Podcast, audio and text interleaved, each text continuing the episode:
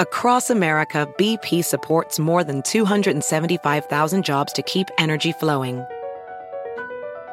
Jobs like updating turbines at one of our Indiana wind farms and producing more oil and gas with fewer operational emissions in the Gulf of Mexico. It's and, not or. See what doing both means for energy nationwide at bp.com slash investing in America. Hi, Max. I wanted to share something with you. I wanted to tell you how grateful I am and how you've embraced your sobriety since day one. I'm grateful for how you changed your life. I'm grateful for the love you have for me. I'm grateful for you. Love, Mom. If your loved one is still struggling with addiction, you might not feel like you'll ever get to grateful, but we can show you how. At Caron, we've helped families overcome addiction for 70 years. So if your loved one is ready for something different, visit caron.org slash lost. Today is the day you will lose fat. Come see Dr. T at NJ Diet. Easiest diet I've ever done. It's changed my life. Come see Dr. T. Using blood work and DNA testing. 1 855 5 NJ Diet and NJDiet.com. Change your life in only 40 days with NJ Diet. Hey, yo, this is Big Daddy Kane, and you're listening to another hot interview on the library with Tim Einenkel. Is it Christopher? Chris. Chris. Lady. All right, where were you born? Bronx, New York. I lived in the epicenter of hip hop. Yo, baby Chris, pass me the keys to the car. I'm running late for my. Pass it, tap it, and then crack it. Take a small swig, or down it like a pig. You're too tipsy to operate this rig of a mic. My next guest is a former hip hop attorney, music attorney and executive, and also the former managing editor of The Source. He's the host of the Combat Jack Show and now host of a new documentary series, Mogul: The Life and Death of Chris Lighty. He's Reggie Ossé, aka Combat Jack, and I want to welcome him to the library with Tim Einenkel. Welcome, Reggie. Thank you, man. What's up, internets? What's going on, man? Thank you so much for doing this. Um, so I want to start with um, so Mogul: The Life and Death of uh, Chris Lighty is obviously a lot different than the Combat Jack Show. Yes. I want to talk about you know go more into it, but how do you approach something like the Mo- mogul versus approaching an interview uh, for Combat Jack? I mean, it's the preparation is it's it's it's it's two different worlds. You know, Combat Jack show. I stay up for a couple. You know, I, I prepare for a couple of hours. You know, read as many magazine articles, as many interviews, as many things as I can find online. And after like three or four hours, I'm prepared. You know, and I just go in and it's a one on one, and it's that's it. Not that much pre production. Definitely not that much, if any, post production. Mogul is completely different. You know, it's it's first and foremost pinpointing who our subject is going to be. We didn't just pick, just pluck Chris Lighty out of the air. Like we had a lot of conversations about like who's gonna rep, who's gonna be the best representative for this for this series, particularly season one. Um, and then you know just trying to map out like where do we start? Do we start from his birth? Do we start from when he starts you know lugging records for Red Alert? Do we start when he's at the height of his career and he does the vitamin water deal with Fifty Cent? Do we start you know from his suicide or from, you know do, where do we start? And then interviewing, not even interviewing, but doing like pre-interviews with people that knew Lighty or were part of his circle and trying to determine who do we speak to? Who do we speak to that, that was, you know, close to his marriage? Who do we speak to that was close to his upbringing? Who do we speak to with regard to who he grew up with? You know, just like who were his enemies? Who were, you know, how do we reach his mom? How do we reach his family? Like starting out with something like this, a story like this, particularly with Chris Lighty. Chris was such a private person, and um, things spiraled out of, out of control. And so it was really important for us to get the blessings from his family, particularly his mother. And that was a daunting task because, you know, I would say for most of our journey, she wasn't with it, you know, and it wasn't until we got closer and closer to the end and we kept sending her samples of what, you know, interviews that we had gathered and like the narrative that we were developing that she eventually like she eventually gave us her blessings but it's just this, this, this journey where you start off it's like you know it's like embarking on like a overseas like for your first time trying to find like you know El Dorado and not knowing if it even exists or not and you're just on this journey and it's just a it's like a marathon and you don't know where you're going but eventually it starts coming together. I mean, I, it's kind of like long-winded in a sense, but that's that that's that's it in a nutshell. When I was listening to the series, I realized that I mean, it's not just about Chris Lighty. It's also kind of in a way it's it's it's it's taking us through a history of hip hop and hip hop culture. Um, was that purposeful? And then I guess kind of uh, extending on your answer, like I guess why Chris Lighty would be the vehicle to not just talk about him, but also talk about the birth of the culture and what it means. I think what made Chris Lighty so attractive for, for, for this season of Mogul is that his his his life, his his rise coincided with the rise of hip hop. I mean, this guy grew up in the ground zero of hip hop. You know, like he looked out his window and saw the pioneers of hip hop as a kid, like the Kool Hercs and the Grandmaster Flashes and even the Red Alerts. So he grew he grew up as a kid, like enjoying this this this phenomenon, this cultural phenomenon in his backyard. And as it progressed with regard to becoming a business, this dude was in sync. He was like lockstep with the progression of the culture.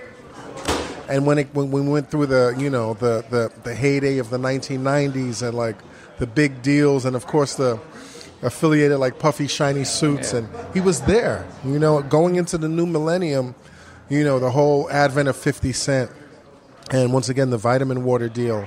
And even you know there were a lot of stuff that we left on the cutting room floor like his initial discussions with drake's crew about becoming his, you know, pos- the possibility of him managing Drake, or, you know, even conversations about how he, not just Lyor Cohen, but he himself came up with the concept of the 360 deal, which is so prevalent in the music industry today. Like this guy was the perfect figure to launch this show because he was hip hop in a sense.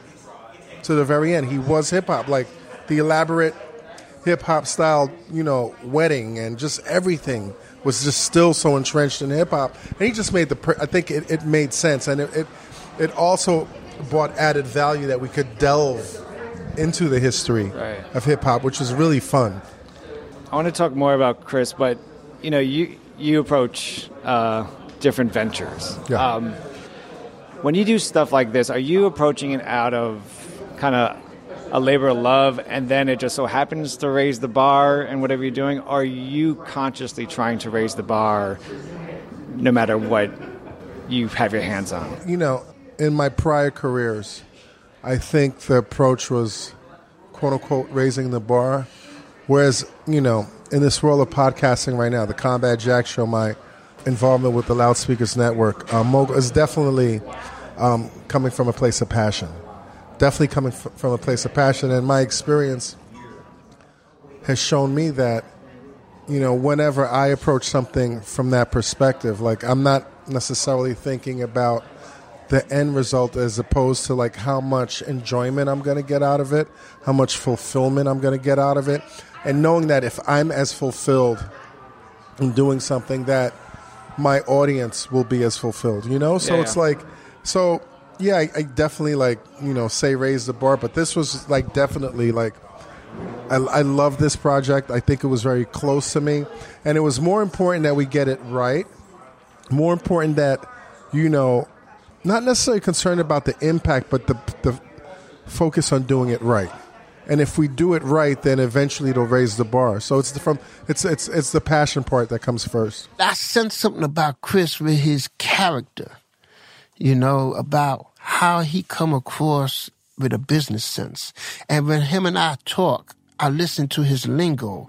And when I listen to his lingo, it's like, this guy got something there. Red was right. So when did you first hear of Chris Lighty? And then when you first heard him or heard of him, was that like right away? Did you start following him, or did you just kind of hear of him here and there? and then eventually realized he was like going to be a big thing. You know, I first heard of Chris Lighty when I was still in law school, and um, you know was really into the Jungle Brothers. You know, had I love their first album, um, Straight Out the Jungle, and you know, looking at videos between you know the Jungle Brothers and Boogie Down Productions, you know, KRS One, which is like one of my favorite rappers, and just looking at these videos and just seeing this one common guy in the background in all these videos. And this guy is actually kind of easy to miss. But after three or four times, like seeing him in like different, like, you know, we didn't have an abundance of music videos in the late 80s as you do now. So it's like, Yeah. particularly hip hop videos. And so when you're looking at them, you- you're just taking it all in. And I think I saw Chris Lighty in these videos before I actually heard of him. I think the first time I actually heard of him was him mentioned in uh, a Tribe Called Quest song. But it was like, who is this guy? Um, I eventually got into the industry and I started hearing about this guy more. Chris Lighty does this with Rush, you know, with, with Rush Management, Violator Records, and then I actually met Chris Lighty. We had done a couple of deals, and you know, just the thing about Chris Lighty is that he he definitely the the theme that you hear a, a lot in Mogul is that this guy was a chameleon, and I remember one night hanging out with Chris Lighty. Um, we only hung out, hung out once at this party, and I remember even then walking away asking myself like who is this guy? Because he really didn't give us he didn't really give me anything other than this guy was a player in the industry. He was really serious. He's well connected. And he just knew how to move in a room but that was it. So and you know knowing you know having clients being involved with violator management and doing deals with them and just seeing how you know this guy was really efficient in building stars or taking care of his artists. But that was really it you know what i'm saying? It wasn't an intimate an intimate knowledge or intimate relationship with this guy. This guy was just like one of us in the industry, you know. And then you hear about the vitamin water deal, and you're like, oh shit, like this guy, how far is this guy going? And then a couple of years later, boom, and it's like, what the fuck happened? You know, but it was just like once again, like him being lockstep with hip hop, and me just being an avid fan from day one, and just like learning about this guy because he was just always at the right places at the right time. I mean, as mentioned, this is also this is a passion for you. Um, I mean, you, you know, you, you, you, have, you, you know, it's like you have a love affair with hip hop, right? I mean, it's like um, interesting, a great thing about the the series is that, and you, and something you mentioned, he goes, you know, Chris used hip hop to escape from like an abusive home and violence on the street. So I was always wondering, what what did what drew you to hip hop? Why did you like? What was it? Uh, were you trying to escape from something, or was it just I mean, like? Hip. I mean, not necessarily trying to escape something as you know. I mean, my experience with hip hop. One of my best friends growing up, Frank Ford, lived down the block from me. Frank was a little older than me. I was still in high school. We were both still in high school, but Frank was like a couple years older than me. And Frank had this uh, foot uh, messenger job in the city. And at the time, I didn't go to the city that much, and the world was a lot bigger.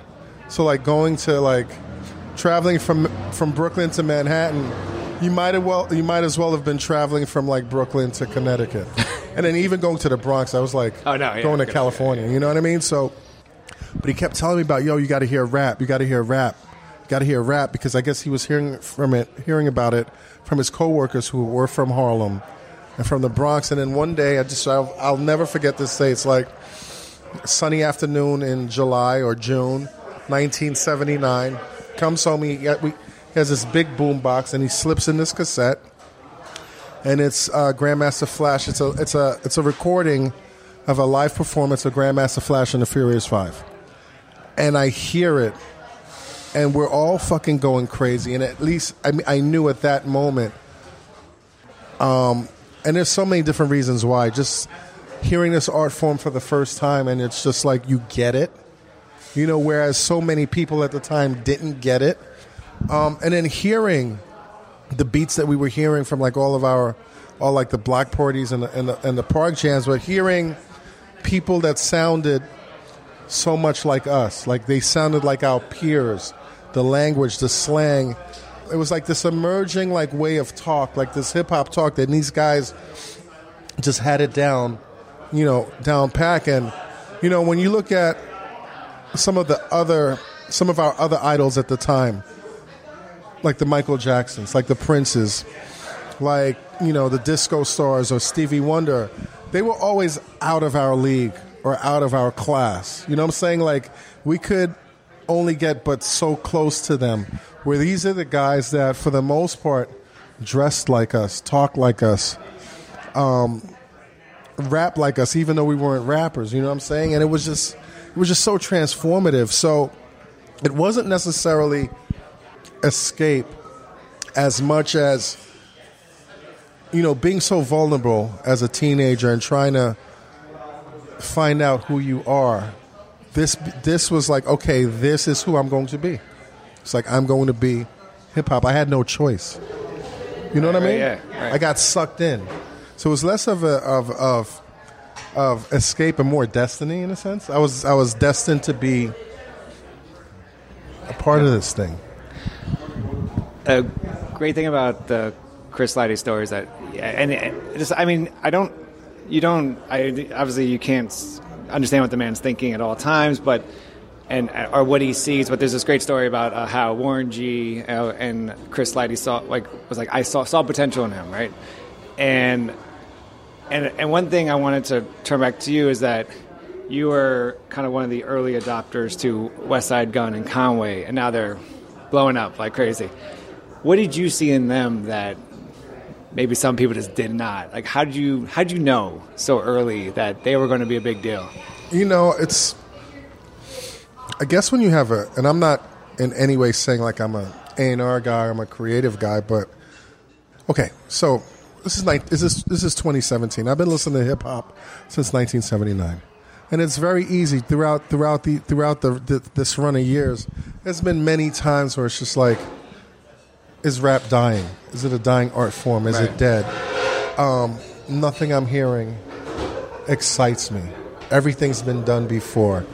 Um, it's not exciting. Eh, okay, everybody likes it. It sounds good in a club, but am I going to really sit down and put on my headphones and study it like I used to back in Right. the day before the information age when we had time to study our favorite albums or our not so favorite albums, you know? And I had hearing I had been hearing about Westside Gunn and Conway for a long time. Like a lot of my peers were like, "Are you fucking with them? Are you fucking with them?" I was like, "I don't." I associated Westside with like some, you know, Yeah, Cal- yeah. new Cali like gang banger type, and I was like, "eh." And then one day I just decided to put them on the headphones, and I was like, "Oh shit!" Like we're in 2017, but it takes me back to like this, kind of like this Raekwon, Ghostface kind of era, um, and then just the abstract ab- abstractedness of like the production. It, it just it was just kind of like otherworldly. Yeah. Even though it was grounded in like East Coast like like gangster rap, it was just it took me someplace else. And that that that's what it is. Going back to your earlier question, the minute I put on Westside Gunn and Conway, it was an escape. Hmm. Right. You know what I'm saying? Like instantly, I didn't have to. It, I didn't have to think through it. It was just like, oh shit, they're taking me somewhere. Right. Or you're like I haven't, uh, or it's they're not like, taking me. They're before. taking me towards. They're taking me to the past, but not necessarily because it's now and going into the future. So it's kind of like this weird, like it's almost timeless. Right. Right. Timeless East Coast. Yeah. So yeah, when I heard Westside, I was like totally California, Yeah, right? And Buffalo, yeah. New York. Yeah, yeah, definitely, definitely. I remember being in the in the UK. I was in the UK last summer and playing Westside Gunn a lot. And uh, my mates out there were like, "We don't get it." And I was like, "Maybe you wouldn't get it because you're not from that that specific time in the East Coast, and you're not from there, so it's kind of like Right. harder for you to adapt." But this is kind of like it's um, it's kind of like futuristic nostalgia. Yeah. Uh, we're speaking to our Reggie Ossé, uh, uh, has a new documentary out, Mogul, The Life and Death of Chris Lighty. I want to, Reggie, I want to turn back to the doc. Um, you know, A Tribe Called Quest. Cool J, Missy Elliott, Busta Rhymes, Fat Joe, 50 Cent, uh, you know, just name a few artists that were under the Chris Lighty belt. Um, during your research, I mean, these guys are all all-star caliber artists. They're all legends in their own right. Um, did you get further insight into what uh, Chris looked for in an artist, and kind of like how did it seems like these, all these artists have longevity too?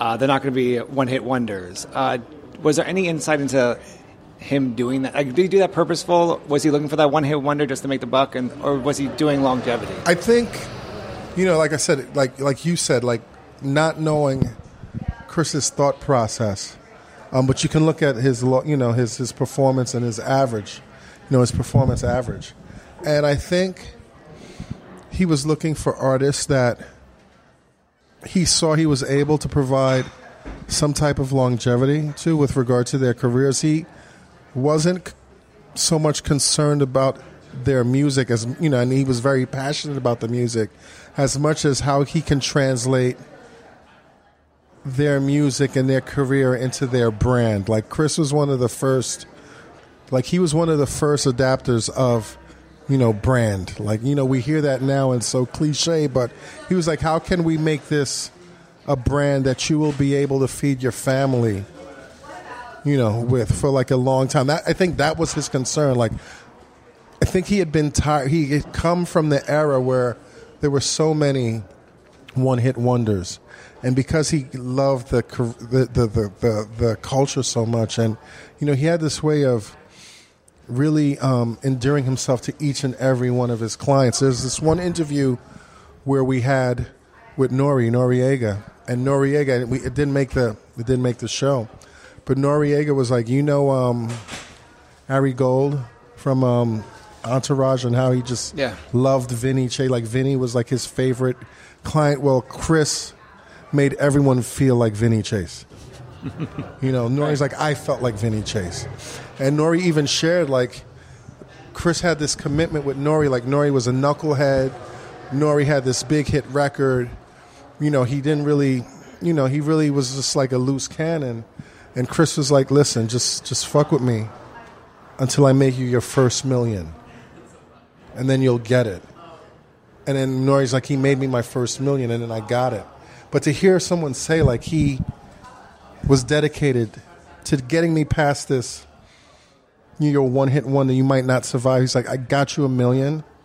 Now you're on your feet. Right. You know what I mean? So it's just like he had this sense of commitment, this sense of mission um, to his clients. I think he was very concerned about, you know, the music industry's past with regard to black artists and how, you know, we create this great music and all of a sudden, you know, we're, we're, we're left on the sidelines and we're not, we're forgotten. And he was, he didn't want his clients to be forgotten. I mean, he had this other thing too, this other attraction to, I think the pariahs or the quote unquote pariahs, like the Fat Joes and particularly the 50 Cents. Like 50 cents in part, 50 Cent in particular, this guy who no one wanted to touch. Like this guy was that impossible project. And Chris looked at it and he was like, "Oh, that that's what I was born to do." Right. Is that normal? Is that like a normal characteristic in any? I mean, hip hop in particular, but in any music manager. I mean, you, you tell me, like when we when we set out to do whatever endeavor we're we're, we're we're we're focused on. I mean, part of it is like, yeah, we want the challenge, but we don't want to make it impossible. We don't want to put ourselves in danger. We don't want to make it harder than it should be. And I think Chris reveled in like, no one else can do this. Right. No one else is going to feel comfortable having to f- having to wear a bulletproof vest with 50 cent and knowing that at any moment you know you're you're you're a target but yet I, I see way beyond this you know what i mean it was just i couldn't do it i couldn't do it i, I mean and, and you know as history shows like almost no one wanted to touch 50 no one wanted to touch 50 because it was such a great risk not even just a financial risk but like life and death. life and death, you know. And but Chris had this really, and you hear you hear about it throughout the story. And we had so many more um, interviews that talk about how Chris. We all have this like, um, we all have a tendency, this reflex, and when there's danger, when there's imminent danger, we run from it. But Chris had this uncanny like talent. He ran towards it, you know, which I think is very rare. And that also speaks a lot from the art. I mean, from the artist's perspective, if you have a manager who's willing to take a bullet, literally willing to take a bullet for Yeah. you, I mean, why wouldn't you be loyal to them? Of course. Like, I mean, I don't think he went out of his way to convince his clients that they should sign with him, but he had this way of making each and every one of them feel, not even feel, because he was actually in the trenches with them, whatever their respective trenches were. Out of all his artists, uh, as a fan for you, who had the biggest? You think who had the biggest impact on you, and then in the industry, who do you think had the biggest impact on the industry? I mean, that's kind of difficult because there's so many different eras, and there's so many. I mean, probably the one that he worked with that has had the biggest impact on me was Diddy, Sean Diddy Combs. He managed Diddy for a while, and you would think Diddy with his empire, why would Diddy need someone to manage him? But at some point, when Diddy was, you know, definitely in full artist mode, he needed someone to guide him, and Chris Lighty was that guy. And you know, looking back, no, nothing uh, against Chris Lighty, nothing against anyone who were pioneers, you know, from that era with regard to the music business. But there's a sense of pride that I get from being in the same era with Diddy because like he undoubtedly is one of the best. He's the best that did it from my era. Right. Like right. Diddy is definitely like the greatest hip hop showman of all time. If you really look at his impact and still his current, you know, relevance in the culture. So definitely Diddy.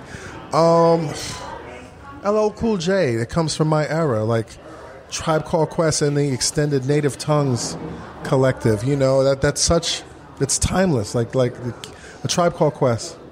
It's timeless. I mean, one of the stories we heard is how even with the lasting impact of Chris Lighty, we had the opportunity to interview Mace Yeah. from De La Soul. And he talked about, you know, during the days leading up to his last days, like he fought long and hard with Phife and Q-Tip. It's like, what the fuck, guys? Like, this is how you're gonna end your fucking run? Like, you're gonna, you're just, you're not gonna give us a classic. And he fought and he fought and he fought, and eventually, a tribe called Quest committed to recording their their their most recent album, which came out with this year Yeah. and was just an amazing album. And but you don't hear the backstory about how Chris, that's like Chris Lighty, making sure that they, particularly with Phife still alive, like that's it's Chris Lighty. Right. right. You know what I mean? Like that's Is a manager usually involved with, I guess, the product, the studio process? I mean, are they? Is that normal, or is that an it, de- old school it kind of way depends. of It thinking? depends on you know the the caliber of the manager. Like you know, there are a lot of managers out there still, from day one to now, that are still heavily involved in every aspect of their uh, clients' career and life. You know, if someone's having issues at home, the manager is there. You know what I'm saying? Like, if there's beef, the manager is there to squash it. You know, so I think the best managers. I mean, I think that's a quality of the best managers. You know what I'm saying? So it's not odd or it's not rare, but of course, being the best is kind of rare. Right. You Yeah, know what I mean? yeah. I have to ask you about the DMX story because DMX is one of my favorite. His first album. Yonkers, what up? Yeah, Yonkers. I, I used to work out to that thing every day. But It's a great workout. It's still yeah. a great workout CD. the introduction itself. Um, you, you say in it, um, you tell a story about how DMX punched uh, Lighty, and you say this is kind of proves how far he came in his, how Chris had come in his career. Can you just briefly talk about that story, but also how did that show how far he came into his career? I mean, first and foremost, I remember that night specifically. I was still in the music industry, and we didn't have the internet, so we didn't have Twitter or anything like that. But we did we did have the SkyTel two-way Motorola pagers, and I remember maybe like moments after it happened, like all of the attorneys in my office just started getting that buzz, like oh shit. DMX just punched Chris Lighty, and it was just like it wasn't you know it wasn't on the radio, it wasn't on you know mainstream media. But if you were in the industry, if you were within the the smaller circles within the industry, you were like, oh shit. So that night there was like this, it was just like very tense because no one knew what was going to ensue. Because what we did know is even though Chris was this established, successful businessman, like everyone who loved Chris loved him. You know what I'm saying? To the point that if he was in harm's way, they would step up. Right. So we heard rumors of, oh shit, Busta's crew is looking for DMX. Oh shit, Q-Tip even is looking for DMX. The Violators. So it was just like, what the fuck is going to happen? Is DMX going to live it, live to see sun up? Right. You know what I'm saying? Yeah, he- yeah, you know, it was yeah. just this tense Tense, yeah. thing. So when I forgot who we interviewed, but when when I think it was Eric Nix, a couple of people, when we started discussing this, like I remember the good folk at Gimlet was like, "Did this really happen?" And they like, "Should we like should we put our fact checkers on it?" I was like, "No, it really it really happened because I remember that night. It was an event. It was one of those events that you'll never forget. Yeah, yeah. And even though it's not that big or whatever, you never forget the night that that happened. If you were involved, if you were in that environment, um, and I think it speaks to the fact. I mean, terms of how far Chris came at that point. I'm sure there were barriers. I'm sure his his relationship with Def Jam. I'm sure the Lyors. I'm sure a lot of people stopped him from responding immediately. And even you know, though there was an alleged manhunt after DMX, I'm sure you know you hear about you know maybe uh, Lyor saying, "Look, this guy's a cash cow. You're a businessman. If there's bloodshed, if there's you know bodily harm, it's a, it's a lose lose situation. Right. You, you you just broke your tooth, and and so this is another part that wasn't in the story. Lighty's first re- most immediate response or reaction to him getting punched with, by DMX is like, I can't let my family see me like this. I can't let my family see me like this. And then Lyor arranged for him to go to like some midnight specialist, dentist.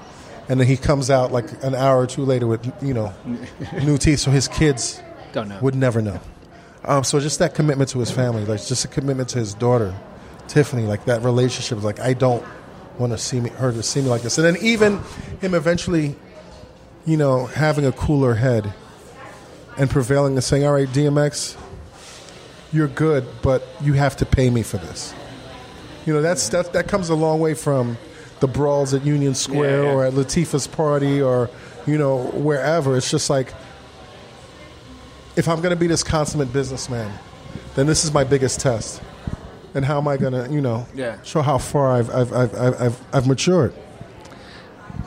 One, one thing that's amazing, I think, about uh, Lighty is that I, I maybe he had a, an audacity. I mean, something he would he would do something that if I feel like if a Joe Schmo did it for like their first job, they would be never they would be cast out of the industry, right? So like when he said to uh, Russell Simmons, "I'm not fucking with y'all." Is that something that, well, one, can that be done today in the music industry? Can you be an up and comer and just say to a Russell Simmons, like, this is it? Or how did, like, why did, why didn't this stop Chris Lighty's career? You know, these four words. I mean, I think you got to look at the time. It was still a developing um, industry, and Russell was very young in the game. Russell probably didn't even care. Like Russell said it himself. Like at those those days, he was high as a kite. Right. So he doesn't even remember that encounter. Um, you know, one of the things that someone recent, like someone close to Lighty sent to me is like his response, his reaction to seeing Russell and Nels wasn't just a surf. Like this guy comes from a deeply religious upbringing. He was like a Jehovah's Witness. So I guess even though he had experienced things that were weren't very Jehovah Witness like in hip hop, you know, being in a downtown scene and where there's where they're playing hip hop and there are not that many black people in the club, and you're seeing snakes in the whole t- whole nine. I'm sure it just it just triggered something about this is not holy, Right, And I'm right. now like I might be going into like sinful air. You know what I mean? Yeah. So it just challenged him a lot. But also, I think it also speaks to, you know, Lyor definitely was the mastermind with regard to recruiting Lighty. And he recognized that this was a guy that, even though he wasn't polished, he had everything it took to, to, to transform him into a into into a successful asset. I mean, into into an asset and a successful businessman. I think Lyor, knowing Russell, and knowing how Russell might be off-putting to people like Lighty, it was really Le- Lyor that was like, dude, that's just fucking Russell. right. Just So- join us. That's yeah. Russell. Like Russell's one of a kind, and he remains one of a kind. So I think it was the time, and I think it just speaks to the qualities that that that that that Lighty had that made Lyor want to recruit him, regardless what his initial impression was of Russell. Right. Uh, in the series, you uh, you explore the darker side of Chris Lighty, and you, you come across police reports on uh, domestic violence. Um, and you guys, I think, handled it really well. Thank you. Um, that was really tough. It seemed it. And so my, my question is, how, as a fan of his, how emotionally tough was that for you when you saw those reports? And then I imagine those interviews, follow up interviews with, you know, whoever, with the family, whoever. How tough was that to go through? Um, You know, I mean, I think you asked me earlier the difference between, you know, working on a Combat Jack show and working on Mogul. And I think, you know, that, what you just brought up was really the big difference in that, you know, not saying that my, the Combat Jack show was fluffy, but I'm there to prop up yeah. my, my, and celebrate the accomplishments of my interview, you know, of my subjects. And I'm not there to tear anybody down. Whereas I was really concerned that, you know, the information we found via the police reports would tear down uh, Lighty's legacy. So I was really concerned about that. Um, I was really concerned that, you know, knowing that Lighty was a very private person, and if he were alive, definitely wouldn't have approved of this project. I was like, am I betraying Lighty himself? And then just, you know, a little selfish, I was like, am I putting myself in harm's way? You know, I'm saying, like, like we talk about DMX and knowing the people that still love Lighty, you know, just love Lighty, and just like, am I betraying their confidence in them allowing me to do this story? Because a lot of people at a certain point felt comfortable with me doing this story. Like, am I betraying them? And so, you know, the arguments that we had, that I had with, you know, my Gimlet team, I was like, I don't want to do this. I didn't sign up to do this. And them like, but it's part of, you know, journalism. Right. It's really part of like the integrity of being a true journalist, and just that was really the the the hardest part to overcome. Is like, how do we do it? And um, eventually, when I was convinced that we had to do it, it was like, well, how do I do this? Like, do I make myself as vulnerable as I could be to just really convey to like his family and his loved ones, like, dude, I, I don't want to do this, Right. but we are. Like that was really, it was like I don't want to do this, but we are. And I just, it was, it was just, it was a rough, it was a rough patch because I lived it, like just not live it in my own personal life, but I lived like that emotional weight of having this information and having to do something, but feeling very uncomfortable moving forward. So it was, it was tough, man. Um, on December 30th, 2012, uh, Chris Lighty killed himself. Yes. Um, he was battling depression, uh, which in the document uh, appeared to have surprised many people. Um, in the series, you guys talk about depression. Even Fat Joe talks about it. Yes. Uh, it seems that in in in hip hop, a lot of musicians are now talking openly in their music about depression, battling addiction. I mean, you have like Slaughterhouse Crew, really, you know, Royce, Crooked I, Joel Ortiz are all um, not drinking. You know, Joe Budden. Joe Budden. Uh, you know, so what's the difference between talking, but but but also at the same time, it seems like it's it's surprising when someone says they're depressed. So what's the difference between talking about your depression in music versus talking about your depression amongst your family? Well, I And- think I think you know it's also the time. Um, I think there's more. It's not really broad. It's not as big as I'd like it to be, but there's more awareness of um, the issue of mental health, not only in the music industry but in our in the, in, the, in the black community as well. This is something that was very taboo, and just personally, I remember, you know, during my last days as an attorney, um, feeling very tired, um, feeling very heavy.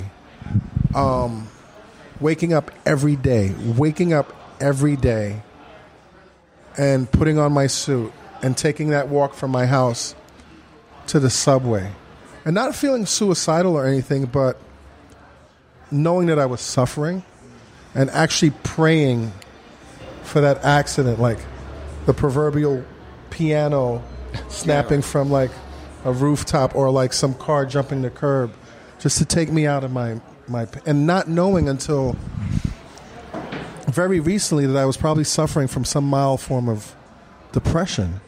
And so and just remembering also, you know, during those days when I was going through it and particularly being just so tired and talking to my peers in the industry, like my, my, my, my legal colleagues, and saying, dude, I need a vacation. I need a break. And I'm like, and them responding like, what the fuck are you talking about?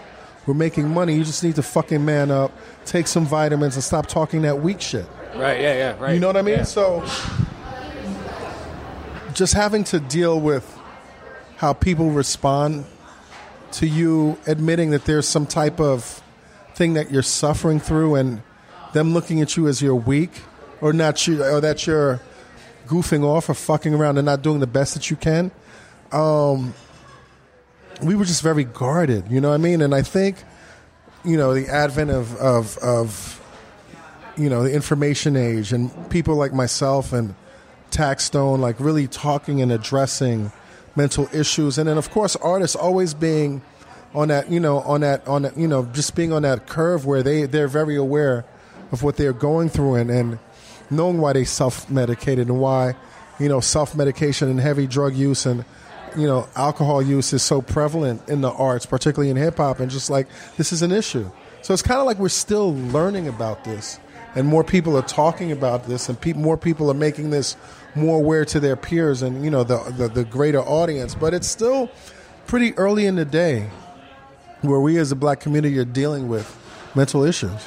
Because it's almost as if you know throughout the centuries of our existence here we haven't had the luxury of dealing with the trauma of slavery and Jim Crow and you know continued you know police oppression and even the shit that goes on in our community you know. Um, had this amazing exchange, uh, with this young man two years ago a couple of years ago when I had a, a, a, a bigger cast on a Combat Jack show there was definitely friction amongst us and it was suggested that we have a therapist on, you know, for ent- entertainment value, but also to address why we were so um, dysfunctional. And we had a therapist on, and it was only one episode, but she really helped our relationships at the time.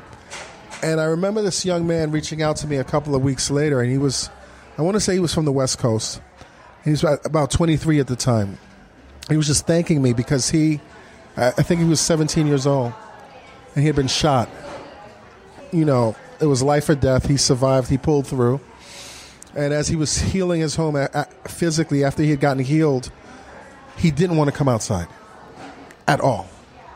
And eventually the block started teasing him, like, Are you scared? You're scared to get shot again? Like, man up, little nigga. Like, just the shit Yeah. you get. And then just like him dealing with that high level of post traumatic, you know, stress disorder and not even knowing Right. that he was suffering through major trauma.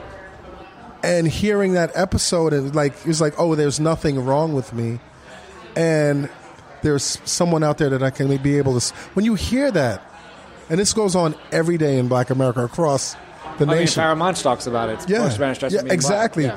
But when you hear someone that young talking about how they're how they're forced to ignore their mental trauma, it's heartbreaking. Yeah. Right. You know, it's it's heartbreaking. So, you know, I'm really glad that more people, more artists. Um, I take it, you know, upon myself to discuss that this is a real issue. Do you think did Lighty does not talk about it, or I mean, do you uh, do you, do you imagine there was, I mean, maybe private moments or intimate moments that he did talk about? You it? know, I think with Lighty, you know, understanding the stigma and him being so powerful, and also just the, his personality. Like, Lighty was there to make sure everything was okay and good for you, and he was not there for you to make sure he was okay. Like that was just his role. From being six years old and being told that he was the man of the house. Right. You know, how how wired are you? You know, to ignore your own discomfort for the benefit of others. So I don't think he ever felt comfortable. Um, you know, you hear this exchange that he had with D Nice, and all he said was to D Nice is like, "I don't, I don't feel good." Right. And I think that's probably as far as he could go with sharing that with anybody. You know what I'm saying? Even his closest friends. That's not something, he, you know, I would feel comfortable still sharing with a lot of people. Right. Yeah. I mean, you put a, a happy face on, and Yeah, I mean, I, I mean, isn't that what we all do? And I think, you know, there's still that that chasm that we have to overcome where we don't view, you know, therapy and mental self care as just being this luxury for white people. You know what I mean? Right. Especially in, it's funny cause especially in New York City, where you walk down the street and you hear open conversations about going to therapists, Yeah. right? I mean, it's like, so it doesn't seem like it would have this stigma anymore, but it's amazing that it still does. But when you're in the hood, Right. you don't right. hear that. Right, right, You don't hear these conversations at all.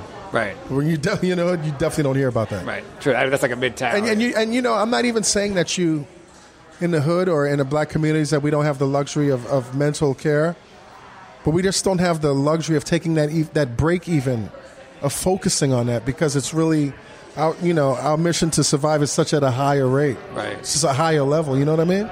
Do you think there is a movement with the younger generation to? I think so. I definitely think so. I think it's you know you you know there's more discussion of it, and um, the fact that we're even discussing it right now. Whereas I don't think ten years ago anybody would be discussing the, the issue of mental health in hip hop. Right. Overall, what was your, I know, biggest takeaway? what did you learn that you did not know? Uh, and your favorite thing you learned from the Chris Lighty story? Um, you know, I have children. Um, I'm going through a divorce, and what I learned about Chris Lighty, and it also actually humbled me and inspired me at the same time, was just how committed he was to his kids. It seems like everything he went through, you know, him being a young father and, you know, at 17 and and being forced to take his daughter with him everywhere, studio sessions, shows, like Right. the office, like just really his commitment really made me reevaluate you know how much more committed I need to be with my kids. Not that I'm not committed, but it was just like this guy, like everything. It seems that he did. Like he gets punched in the mouth, and he's his tooth is missing. He's like, I don't want my daughter to see this. It's just it's humbling. You know what I mean? right. And was like the first reaction? Like, where's DMX? Yeah. Where's DMX or how much am I getting paid? But he's like, I'm not going home Uh, yeah. Right. like this. Wow. He's Reggie Ossé, aka Combat Jack. Yes, sir. Uh, new documentary, Mogul: The Life and Death of Chris Lighty, with loudspeakers I'm Gimlet. Uh, Reggie, thank you so much for joining me in the Thank you library. so much, man. I really enjoyed this. Chris Lighty if he wasn't such a baby? What is a woman if she didn't say maybe? Baby laid down, I removed the frown. What would be my penal code if it wasn't brown? What is a paper without a president? What is a compound without an element? What is a jam if you don't spike the punch? What's a brewski if you don't bite brunch? Ooh, it's like that you keep going. Freak, freak, y'all, cause you know that we showing. What, tigga, what, tigga, what, tigga, what, tigga, what, tigga, what, tigga, what, tigga, what?